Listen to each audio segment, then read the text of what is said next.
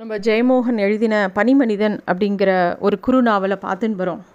அதில் நம்ம பார்த்தோம் பாண்டியனும் டாக்டரும் அந்த பையனை கூட்டிண்டு அந்த மலைச்சரிவுக்கு போகிறதுன்னு முடிவு பண்ணிட்டாங்க பனிமனிதனை தேடி.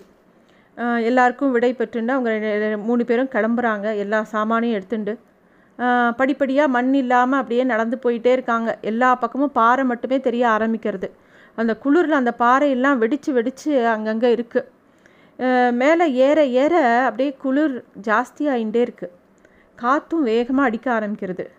அப்போ வந்து டாக்டர் சொல்கிறார் ஏதாவது ஒரு இடமா உட்காந்து கொஞ்சம் ஓய்வு எடுத்துகிட்டு ஏறலாம் அப்படின்னு சொல்கிறாங்க சரின்னு ஒரு பக்கமாக போய் உட்காடுறாங்க அப்போ அந்த கிம்ங்கிற பையன் தரையில் உட்காந்து காலை பத்மாசனம் போட்டுட்டு தோலை விரித்து மார்பை நிமித்தி அடிவயத்தை இறுக்கி மூச்சு பயிற்சி பண்ண ஆரம்பிச்சிடுறான்.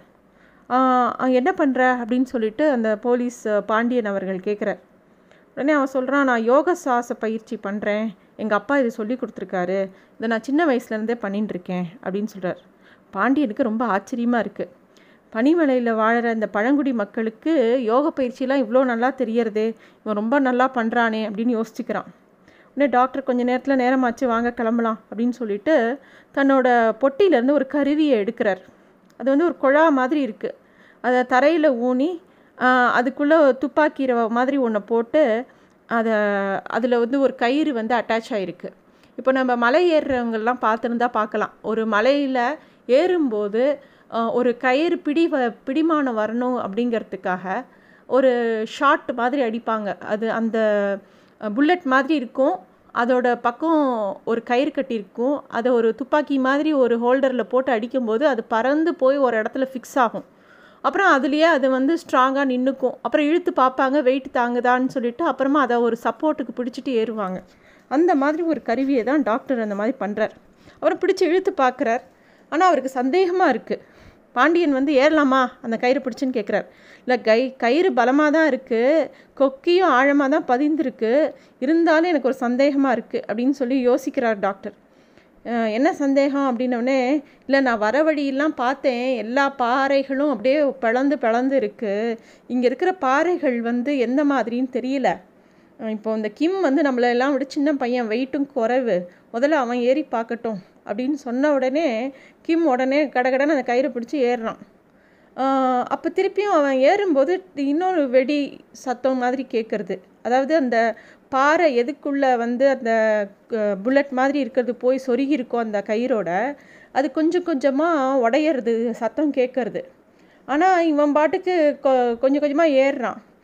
அந்த சத்தம் கேட்க கேட்க பாண்டியனுக்கு டென்ஷன் ஆகுது அவர் கிம் ஏறாத அப்படிங்கிற மாதிரி க சத்தம் போடுறாரு. ஆனால் கிம் கொஞ்சம் கூட பயப்படல. கயிறை விட்டுட்டு வேக வேகமாக அந்த கரடு முரடான அந்த மலைச்சரிவில் வேகமாக பள்ளி மாதிரி ஒட்டின்னு ஏறுறான் அவன். ஏன்னா அவன் அந்த பழங்குடி மக்களை சேர்ந்தவன் இல்லையா? அவனுக்கு அந்த இயற்கையோடயே இருக்கிற பழக்கம் இருக்குது அதனால் அவன் வேக வேகமாக அது மேலே ஏறுறான்.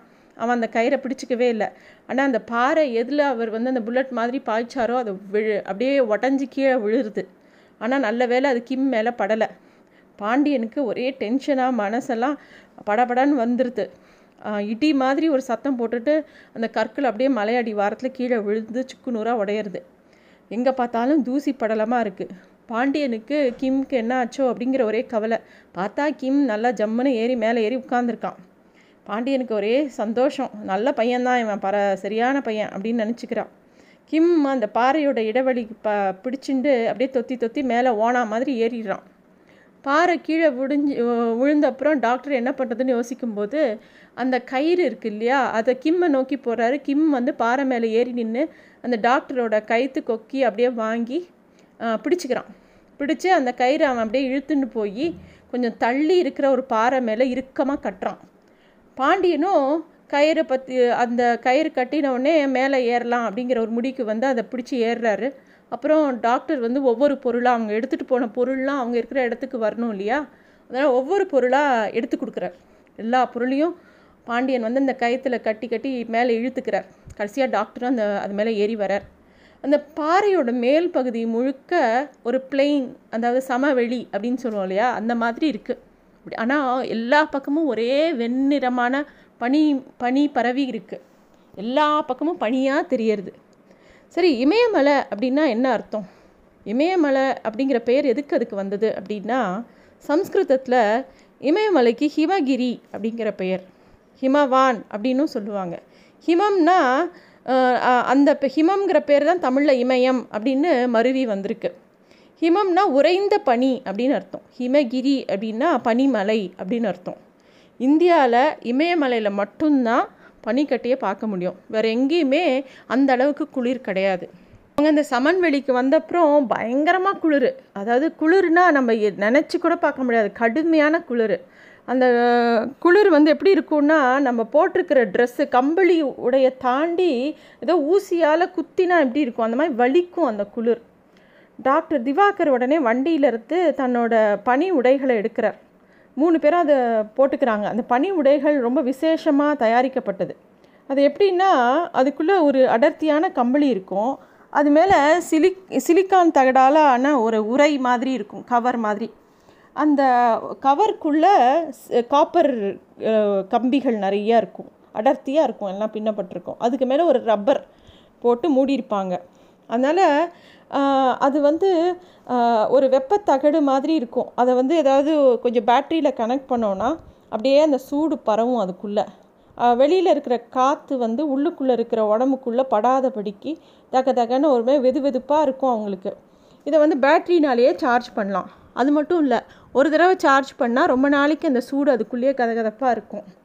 டாக்டர் வட்டியில் வந்து ஒரு பேட்ரி இருந்தது. அதோட சேர்த்து தன்னோட உடைகள்லேருந்து ஒரு கனெக்ஷனை கொடுத்து அந்த உடையை சூடு பண்ணிக்கிறாங்க.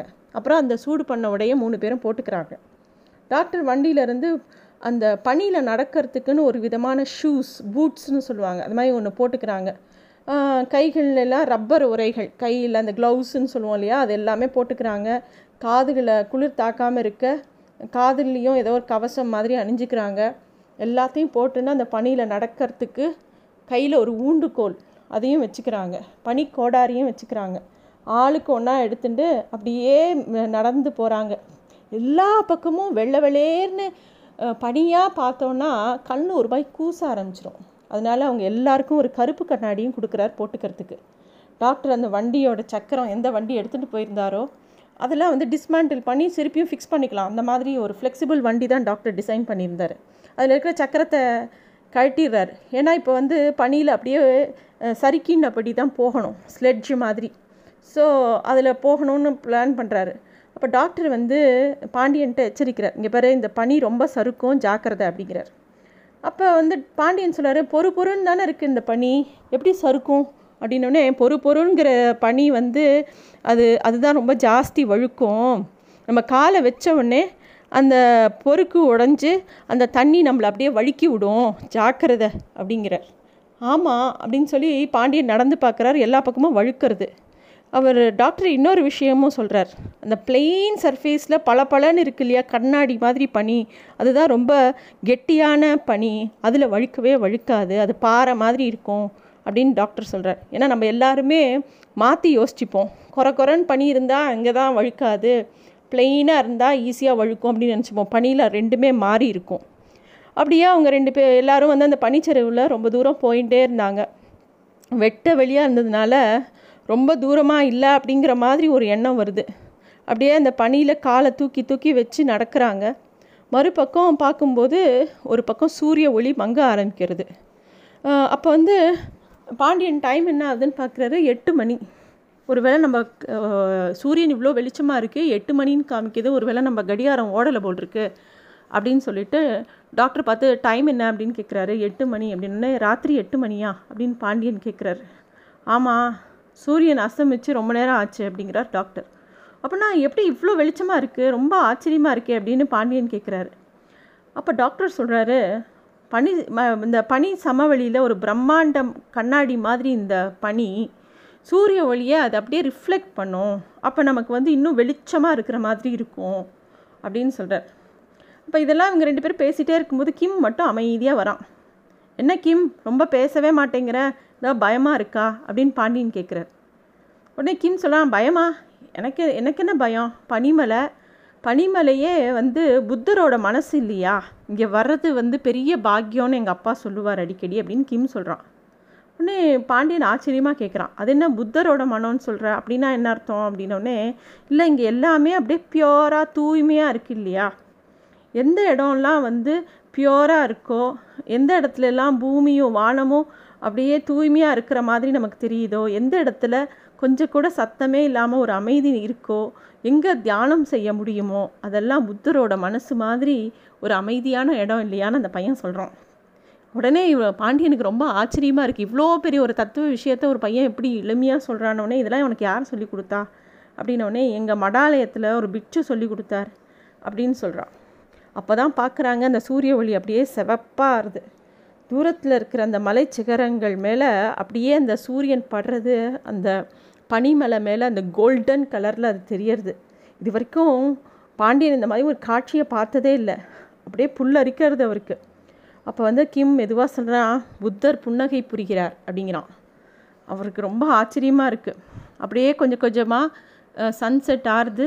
அப்புறமா அப்படியே ஒளி மங்கி மங்கி மங்கி அப்படியே மறைஞ்சு போகிறது அப்போ கிம் திருப்பியும் பு புத்தர் இப்போ தூங்குறார் அப்படிங்கிறான் சரி நம்ம இனிமேல் இங்கே தங்க வேண்டியதாக இனிமேல் நடக்க முடியாதுன்னு டாக்டர் சொல்லிவிட்டு ஒரு பக்கம் கூடாரத்தை டென்ட் போடலாம் அப்படிங்கிற ஒரு முடிவுக்கு வராங்க. இன்றைக்கி வானம் ரொம்ப கிளியராக இருக்குது அதனால் மேகமே இல்லை கண்டிப்பாக நிலவு வரும் அப்படின்னு டாக்டர் சொல்கிறார் பாண்டியன் தான் அந்த கூடாரத்தை பண்ணறதுக்கு ஆரம்பிக்கிறார். இது வந்து ஒரு விசேஷமான கூடாரம். அதில் வந்து ஒரு குட்டி ஒரு ஆப்பு மாதிரி வைக்கிறாங்க. அப்புறம் அந்த குடார துணி அப்படியே பரப்பினா அதை வந்து ஒரு பாலித்தீனில் பாலித்தீனால் ஆனப்பட்டது அது. அது வந்து அப்படியே நம்ம இந்த சைக்கிளுக்கு காதடிக்கிற மாதிரி அடித்தோடனே அதை அப்படியே உப்பிக்கிறது. அது டக்குன்னு ஒரு இப்போ கொடையை விரிச்சு அப்படி இருக்கும்? அந்த மாதிரி ஒரு டென்ட் மாதிரி மாறுது டாக்டர் பெட்டிக்குள்ளேருந்து அவங்களுக்கு கொண்டு வந்த சாப்பாடை எடுக்கிறார் என்னென்னா கொழுப்பு ப்ரோட்டீன் எல்லாம் மாவும் கலந்த ஒரு ரொட்டியை தான் அவர் எடுத்துகிட்டு வந்திருக்கார். அதுதான் ரொம்ப நாள் கெடாமல் இருக்கும். அப்புறம் ஒரு சின்ன டப்பா மாதிரி கொண்டு வந்து அதுக்குள்ளே கொஞ்சம் பனிக்கட்டியை ஒரு கப்பில் போட்டு அதுக்குள்ளே வைக்கிறார். அது சூடு பண்ணி தண்ணியாக கொடுக்கறது. வெளியில் டெம்பரேச்சரில் படாமல் டக்குன்னு அதை ஒரு பாட்டிலில் விடுறார். ஏன்னா கொஞ்சம் த வெளிக்காத்து பட்டாலும் அது உறைஞ்சிரும் திருப்பி. அப்புறம் சூடு திருப்பியும் சூடு பண்ண முடியாது. இப்போ எல்லாமே அவங்க வந்து ஒரு பேட்ரி மாதிரி ஒரு விஷயத்தில் வச்சு தான் பண்ணிகிட்ருக்காங்க அந்த பேட்ரி எப்படி ரீசார்ஜ் பண்ணலான்னு முடிவு பண்ணும்போது ஒரு காத்தாடி மாதிரி வச்சுருக்காங்க. ஒரு டைனமோ அந்த காலத்து சைக்கிளில் பார்த்தா பார்க்கலாம். டைனமோன்னு ஒன்று இருக்கும். அதை வந்து இணைச்சி ராத்திரி முழுக்க அதில் அப்படியே ஒரு விண்மெல்லாம் அப்படி சுற்றுற மாதிரி ஒரு மினியேச்சர் டைனமோ வச்சு சுற்றுறாரு அதுலேருந்து கரண்ட் உற்பத்தி ஆகும். அதுதான் அந்த பேட்டரியை சார்ஜ் பண்ணும் அப்படின்னு டாக்டர் சொல்கிறாரு எல்லாத்தையும் பக்காவாக எடுத்துகிட்டு வந்து அவங்க வந்து பிளான் பண்ணி வந்திருக்காங்க. இப்போ எல்லாருக்கும் தூக்கம் வருது. நடந்து வந்த களைப்பு வேற. பாண்டியன் படுத்து தூங்கலாமா? எனக்கு ரொம்ப டயர்டாக இருக்குது அப்படின்னு சொல்கிறார் அப்போ டாக்டர் வந்து அந்த பக்கம் பாரு அதோ பார் அப்படிங்கும்போது அந்த நிலவு மேலே வர்றது தெரியறது. அப்படியே வெள்ளியை உருக்கி குவிச்ச மாதிரி தக தகன்னு இருக்குது அந்த மூனை பார்க்கும்போது. இவ்வளோ பெரிய மூன் அதுவும் அந்த பனி பிரதேசத்தை வந்து பார்க்கும்போது என்னமோ வானத்துக்கிட்ட வந்துட்ட மாதிரி தோன்றது பாண்டியனுக்கு. இவ்வளோ பெருசாக இருக்கும் நிலவு. நம்ம சாதாரணமாக நம்ம ஊரில் இருந்து பார்க்கும்போது ரொம்ப தூரத்தில் மூன் தெரிகிற மாதிரி இருக்கும். இது என்னோ ரொம்ப கிட்டக்க தெரிகிற மாதிரி இருக்கே அப்படின்னு தோன்றுறது அவருக்கு. அப்போ வந்து தான் தெரியறது. அதுவும் ஒரு ரிஃப்ளெக்ஷன்னால் மூன் அவ்வளோ பெருசாக தெரியறது அப்படின்னு. இதுக்கு நடுவில் கிம்மை பார்க்குறாரு கிம் அப்படியே பத்மாசனம் போட்டு புத்தர் சரணம் கச்சாமி சங்கம் சரணம் கச்சாமி தர்மம் சரணம் கச்சாமின்னு அவன் பாட்டுக்கு ப்ரேயர் பண்ண ஆரம்பிச்சிடுறான். அப்போ கிம்மோட ப்ரேயரை உத்து கவனிக்கிறார் பாண்டியன். அப்போ கிம் சொல்கிறான் புத்தர் பெருமானே இந்த வானம் எவ்வளோ அழகாக இருக்குது இந்த பூமி எவ்வளோ அழகாக இருக்குது எவ்வளோ மகத்தான ஒரு வாழ்க்கை மனிதனுக்கு கொடுத்துருக்கீங்க. ஆனால் மனுஷன் சுயநலத்தால் பிறரை துன்புறுத்தின்றே இருக்கான். எனவே அது ம அதனால தான் தானும் துன்புறுறான். புத்தர் பெருமாளே நீங்கள் வந்து எல்லாருக்கும் அந்த கருணையை கொடுத்துருக்கீங்க எல்லாருக்கும் சொல்லி கொடுத்துருக்கீங்க. அந்த கருணை என் மனசுலேயும் நிறையா இருக்கட்டும். நான் யாரையும் வெறுக்கக்கூடாது எனக்கு நிறைய அருள் வழங்குகள் அப்படின்னு சொல்லி அவன் வேண்டிக்கிறான்.